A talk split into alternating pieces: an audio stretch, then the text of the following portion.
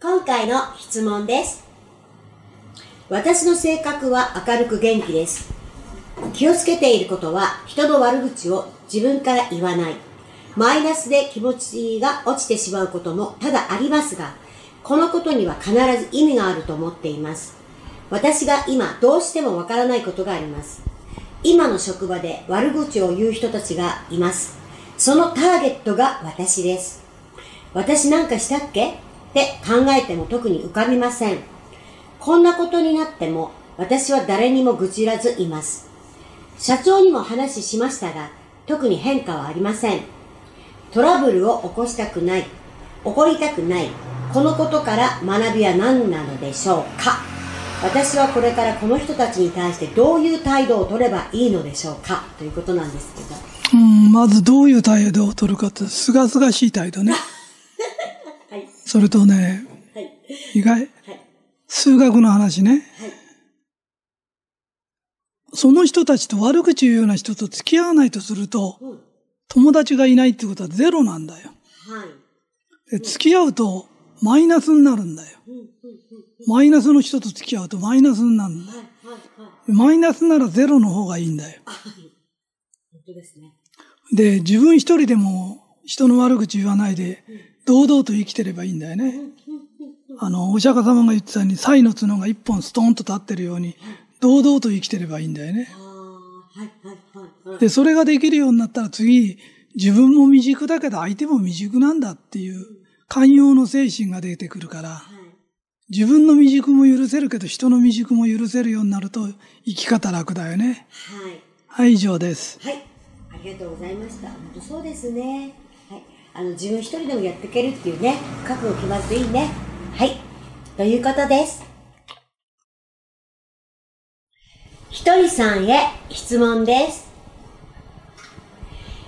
田舎の道端にあるお地蔵さんに自分の悩みを打ち明けたり祈ったりしたらいけないというのは本当ですか？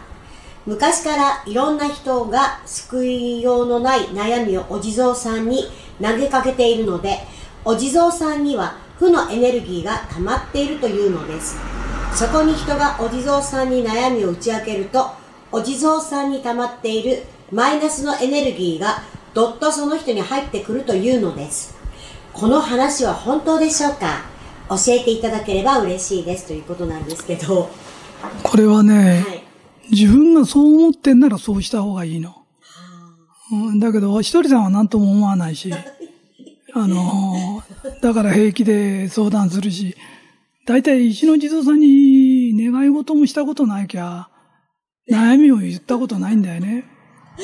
悩みって魂を成長させる一つだからね。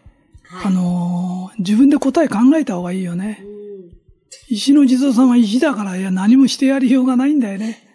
ただ、花、お願い事してるうちにね、神道をもらえることもあるかわかんないけど、うん私的に言わせると、はい。そんなことで罰当てたりなんかするんだとしたら、石の地蔵さんみんな取り払われちゃうよね。本当だよね。濡れ、地蔵さんって土の蔵って書くんだよね。それもあるけどね、濡れ衣だね。かわいそうだね。本当ですね。はい以上です本当だよね。お地蔵さんいい人だ、いい人じゃん。あの土の蔵、本当に。ねえ。うん、わかりました。あの、濡れ衣だそうですから、あの、あなたの信じた通りでやっていただければいいんだよね。そうだね。はい。ただ前向きな姿勢で言っていただきたいな。ただ濡れ衣だからさ、かわいそうだね。濡れ衣だからかわいそう。はい。あ、本当そうですね。はい。はい。という、ひとりさんからの優しい愛あるお言葉でございました。ありがとうございます。今回の質問です。人と話すことが一番楽しいのですが、自分の言葉の端々が気になり、あまり喋らないようになってしまいました。人と喋りたい。どうしたら自信を持って喋るようになるか教えてください。ということですけれど。あのね、人間ってね、そういう時期ってあるの人、まあ、お一人さんにはなかったよ。でも、普通の人にはあるんだよね。はい。でね、それね、完璧を求めすぎるから、言葉の端々で、でね、こういうこと言っちゃってあの人傷つけたかわからない。だったらそういうことは次から使わなきゃいいんだよね。いろんな証言の仕方があるから、い証言の仕方の今勉強してる最中なんだよね。あで、楽しい会話をして、い。いい証言して、はい。そしたら会話がまた楽しくなるから、うん。またゆっくり楽しんでください、以上です。はい。ということですよ。楽しんでくださいね。えーひとりさんへのコーナーで、えー今回お話を伺います。えーひとりさん、えー最近よくですね、初心に帰るっていうことを言ってるんですけれども、ちょっとその辺のお話を聞かせていただきたいと思うんですけど。はうん、ひとりさんが言ってる初心に帰るってのは、マルカンの話ね。い。うちの会社ってさ、自分が具合悪かった時に、健康食品作って自分が飲んでたの。はい。で、そのうちにね、あの、欲しいっていう人がいて、タダであげてたの、お玉で、こうやって。うん、うん、そうだね。で、それがみんながお金くれるようになった時に、マルカンという会社が成り立っちゃったんだけど、結局喜ばれることが先で、昇進が後からついてきたんだよね。その時にいつも思ってたのが、やっぱし、肉体と魂っていうのは一体だから考え方も大切なんだよって言って、考え方も教えてたんだよね。だからこれから考え方とかそういうのをちゃんと教えて、人助けが先で、後で昇進が売れる、そんな素敵なところの作ってる商品だったら買ってみたいとか、飲んでみたいっていうことで、はい。喜ばれないで物だけ売ろうっていうことはもう通らないし、これからの世の中ね。はいだからますますマルカンは喜ばれるのが先。で、今からね、はい。精神的にとか魂的に困っちゃう人がいっぱいいるんだよね。そういう人の役に立つ会社にしたいなっていうのが原点に帰ってっていうのが、昔はこういう、俺が精神的な話すると、ブラジルあたりからまでテープレコーダー持って聞きに来て、はい。で、またそういうのを聞いた人が周りの人に勧めて、商品売ってくれたりして、だから、私自体は商品作ったけど、買ってくださいとか、はい。売ったことが一度もないんだよね。はい。先生の作ったもんだったら絶対欲しいからって言われてきたんだよね。でそれが全員になるようにみんなが勉強して、先生のところから絶対買いたいって今度は私以外のね、うん。人たちが言われるような会社にしていきたいなっていうことを、それが初心に帰るっていうことです。はい。はい、以上です。はい。あの、ちょっとちなみになんですけど、本当にあの、今でもですね、ひとりさんの YouTube でね、心軽くなったとかさ、救われたっていう人すごく多くて、ロサンゼルスとか、バンクーバーとか、本当に世界中からもですね、やっぱり今でも来てるんですね。そして、通信、通信販売を通じながらとかね、ご購入いただいてます。だから、やっぱり、ひとりさんが一番最初、まあね、やった、やられた時はブラジルからだったんでしょうけどね、今はね、まあ、流通も行き届いているので、そういった意味では、インターネットを通じてとかね、いろんな形の中で、やはりね、問い合わせと来てますよね。なので、ひとりさん自身はそのことが変わってないんですよね。だから私たちが、やっぱりね、これからやっていく私たちが、もう少しそこを意識しながら。そうだね。それが大切だね。やっぱし、喜ばれる会社にならないとダメだよね。はい。それから、助かったって言われないとね、うん、ダメだな。本当ですね。はい、以上でわすか。りました。ありがとうございました。ということです。ひとりさんへ質問です。今年で開業して10年の事務所を経営しております。昨年まで何とかやってこれたのですが、今年に入り、売り上げが下がり、経費も払えるかどうかのギリギリのところになってしまいました。このまま営業を頑張って仕事を増やし、事務所を続けるか、これを機に事務所を畳んで別の地で雇われて働こうか迷っております。アドバイスをいけいいただけましたらありがたいです。はい。えーとね、10年やってて、お客さんを増やしたら一番いいんじゃないですかって、それはそうなんだけど、お客さんってそう簡単に増えないよ。いや、増えるならそれに越したことはないよ。だけど、もし増えないでいて、赤字を出しちゃうと大変だから、はい。もしあれだとしたら思い切ってやめちゃって、今帰って使われてる方がね、安心してお給料もらえるし、楽かもわかんないから、よく考えて、だらだら言っちゃうとね、借金だらけになっちゃうからね、気をつけてくださいよ。そうですね。まあ、10年やっちゃうからね、畳むのもちょっとって思っちゃうかもしれないけどね、ここは思い切りですね。だから10年やっててダメなんだからダメなのかもわかんないのよ。やっぱり敷き際って大切だからね。本当ですね。はい。ということです。引き際が大切かもしれませんね。はい。今回の質問です。人から信頼をもらうには何をしたらいいか教えてほしいです。私は器用な部分があり、言いまかされる傾向にあります。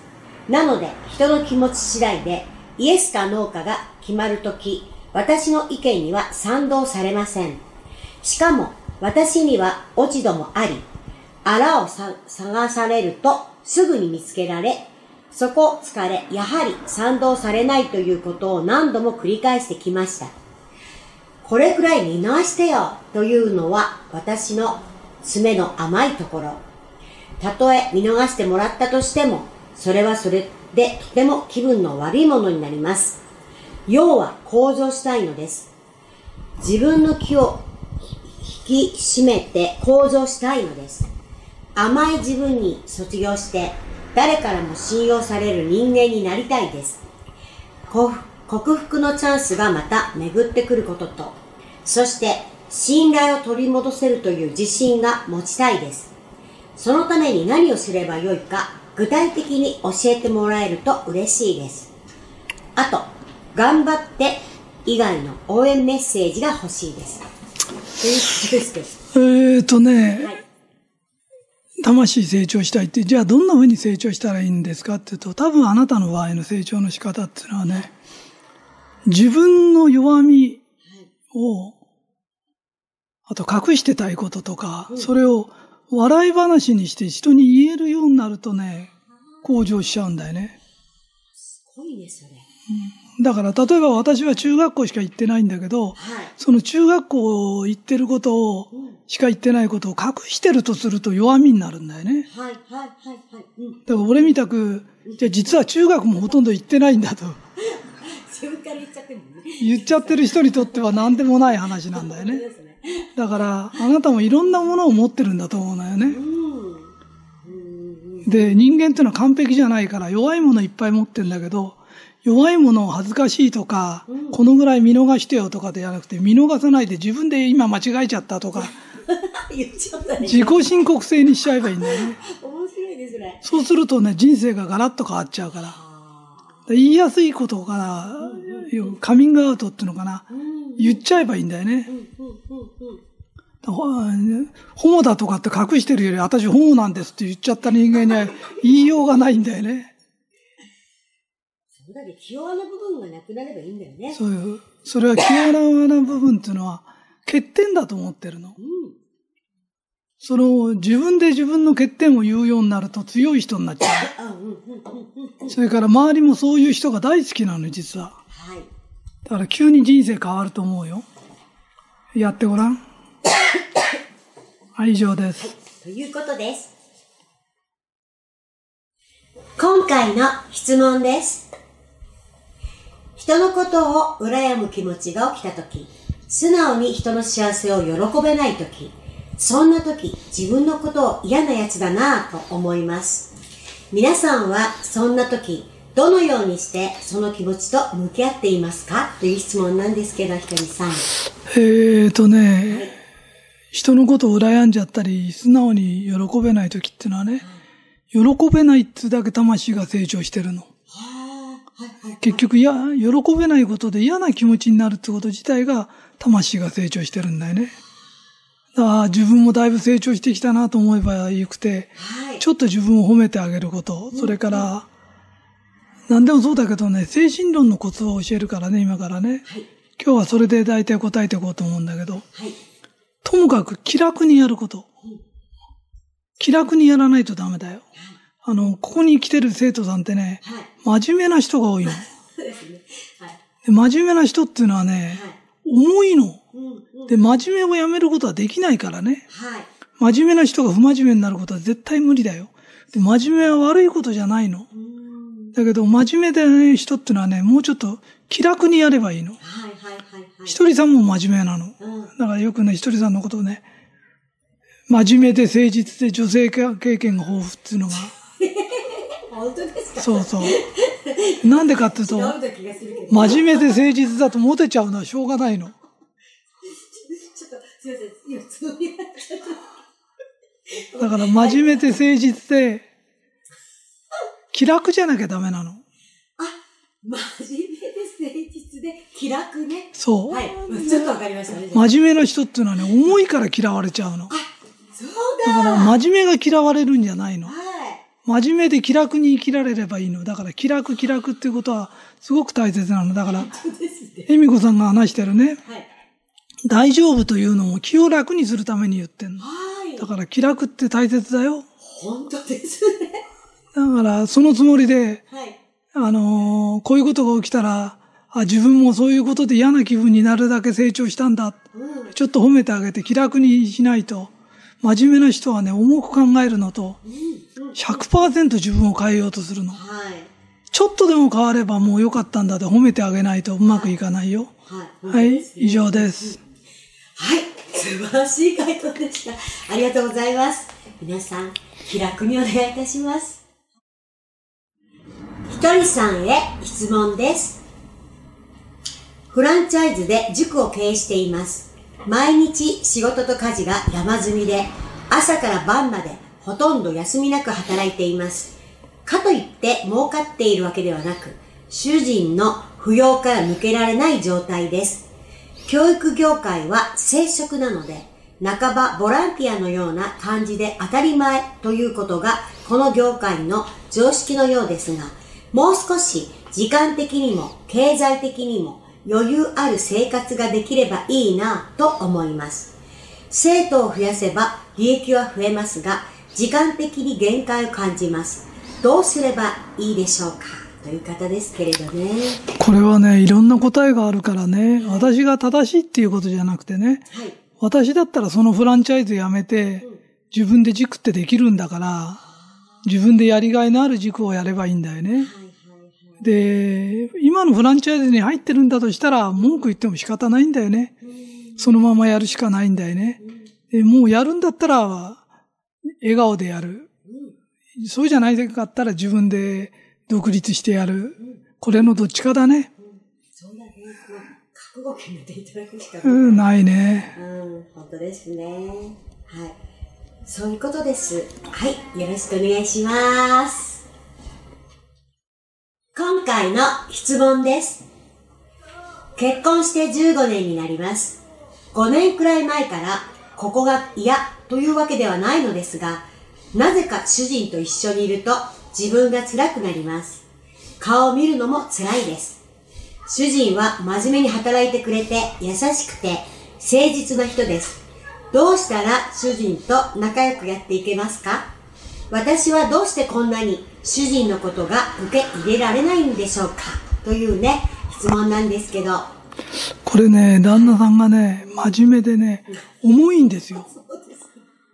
だから奥さんの方が気楽になっちゃうしかないんだよね。で、その気楽な方ので、あったもっと気楽にしないよ、気楽にしないよって。気楽をね、家の中の会話の大切なものにすると、だんだん変わってくるの。え何が嫌なんですか？って言うとね、真面目なとこが嫌なんじゃないの。会社行くのが嫌なんじゃないの。お給料持ってくるのが嫌なんじゃないの。重いの。でそれを変えなきゃダメなの。そうですね。え真面目な人って重いな。そうなの。だから気楽、でも気がついてないよね。だから気楽という紙から壁に貼っとくとか、壁に貼った方がいいね。ということです。はい。えー気楽に、今回も気楽ということがキーワードになっております。よろしくお願いいたします。今回の質問です。看護師としてフルタイムで働き、子供も二人います。よく体調を崩し、仕事は体調が悪くても休まず行きますが、仕事がお休みの日は寝込むことが多いです。時々過労死、点々点という言葉が頭をよぎり、職場の同僚でも体調を壊している人がたくさんいます。家族のために働くことが必要ですが、自分自身のエネルギーを高め、体調を整えるにはどうしたらよいでしょうかパートになっても業務の負担は変わらず、お給料は半分以下になります。看護師の仕事は大好きです。職場も人も環境が良くて素敵な職場です。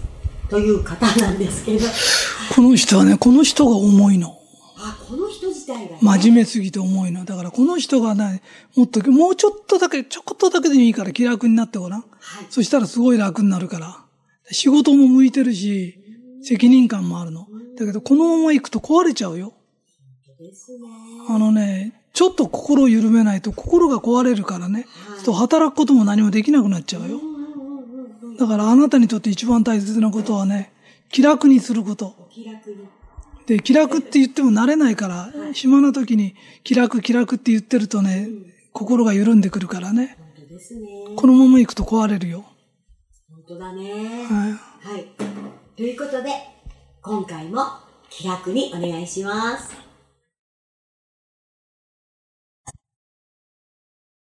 ひとりさんへ質問です。新しい仕事にチャレンジしたくても、どうしても悪いことばかりが目についてしまい、怖くて行動ができません。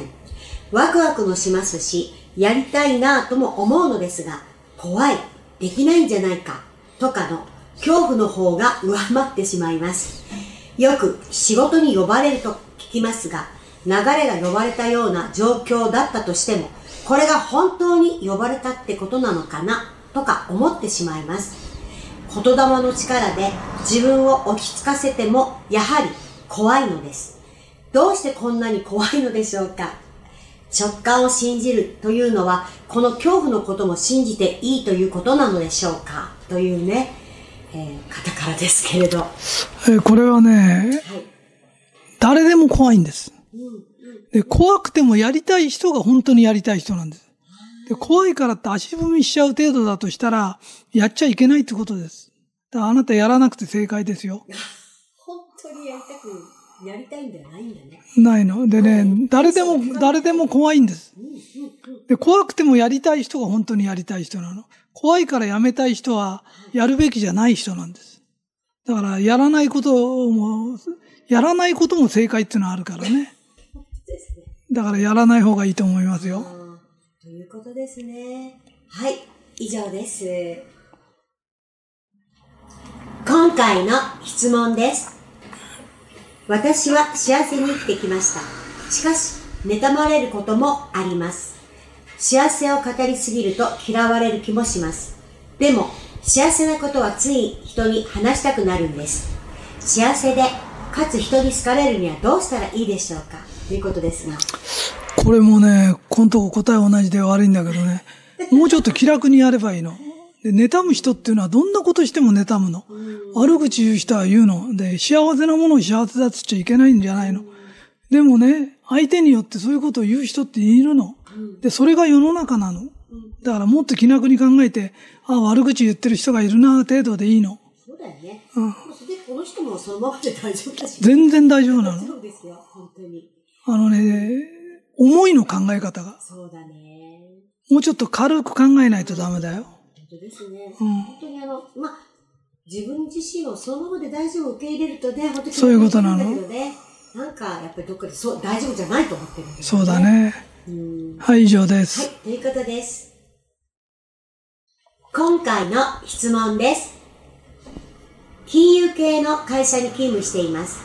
入社した当時より会社の変化のスピードが速くなり、同じ業務をしていたとしても、会社から求められる仕事の質も、求められる役割もどんどん高くなっています。仕事でお客様と関わることは大好きですし、長く働きたいと思っているのですが、プレッシャーに押しつぶされそうになります。期待されることがありがたいのですが、ストレスから笑顔も少なくなり、体にも不調が出てしまいます。プレッシャーを押しのけ、心身ともに元気な状態で良いパフォーマンスを上げるにはどうしたらよいでしょうかという質問ですけれど。えー、これね、プレッシャーって言ってもね、うん、自分で自分にプレッシャーをかけてんの。はい、だからもうちょっと気楽にやらないと、で、できないことはまだできませんとかね、もうちょっとで慣れますとか、向こうの期待通りに答えようとするけど、向こうが期待するのはわけないけど、実際に行うのには時間差があるんだよね。そうだよね。だからね、もうちょっと気楽にやらないとダメだよね。まあ金融系とかって言っちゃうとね、まあ、肩の力入っちゃうのもわかるけどね。ででもね、慣れ、慣れなの仕事って。慣れたら気楽にできるものなの。はい。それと、言われたことができないと自分の評価が下がるように思ってる人がいるけど、それが、違う違う、それがあなたの評価なの。それを素直に受け入れればいそうそう、だから、えひとりさんが一本買ってるとこ見られると評価が下がるって言うけど、それが本当の俺の評価なの。要するに評価を上げようとするから背伸びしてんのと同じだから、苦しくなっちゃう。の。で、つま先で立って歩くようなことは長くできないよ。本当ですね。自分の評価はこの程度です。だから、よく思われることは嬉しいことではないの。はい、はい、はい。あ、すごいそれ。正しく見てもらえば一番いいの。普通はさ、よく見てもらおうとするから苦しいんだ。そういうことなの。それを正しく見てもらう。そういうことそう。あ、それすごい。評価を自分で上げすぎないこと。い、そそれって背伸びだからね。はい、はい。持たないよ。はい。はい、以上です。はい、すごいです。ということです。はい。ひとりさんへ質問です。魂の話、生まれ変わりの話ななどを聞いたり、そういう類の本を読んだりすると、泣くつもりはないのに、勝手に涙が出てきます。最近は人に親切にされたり、神社に行った時も勝手に涙が出ました。不思議でしか仕方がありません。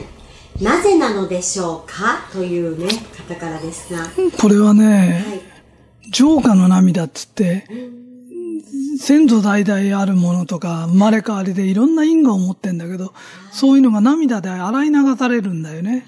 だからすごくいいことですよ。だから思いっきり泣いてください。はい、以上です。なんかこの話、いい話ですね。なんかね。私この質問聞いて、ひとりさんの回答聞いてしんみりしました。ああ、本当だよ。だからといって私は今泣きません。うんはい。泣けるときは泣いた方がいいの。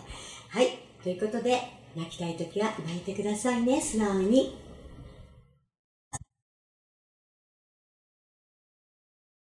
今回の質問です。新婚ですが、夫の母が毎日のように家にやってきて、晩ご飯を食べて帰ります。毎日だと疲れます。夫は当てになりません。何か良い方法はありませんか？ということですけれども。これね、お母さんにね、あお母さんね、私たち新婚だからね、二人にさしてって言えばいいの。それで、遠回しに言うと、はっきり言ってもわかんないぐらいだから、遠回しに言ったら全くわかんないよ。で言う時のコツは気楽に言わなきゃダメだよ。思い詰めて言ったりね、重く言っちゃダメだよ。軽く言わなきゃダメなの。なんでかっていうと、もう親子だからね。気楽に言うんだよ。気楽にね。で新婚だからね、本当にね、言ったらいいんですよ。うん、お母さん二人にさしてって。二人にさせてって。ね。はい。新婚が過ぎたら来ていいからって。うん。三30年は新婚だからね。30年は新婚だから。本当だね。そしたらずっとこれない感じだけど。まあ、いいのですよね。それでいいんだよね。それでいいのはそのくらい言っといても。そうそう。うん、わかりました。ということで、気を軽く、あの、笑顔でね、また言ったらいいかもしれないですね。そうそうそう明るくね、軽く。よろしくお願いします。おめでとうございます、新婚。はい。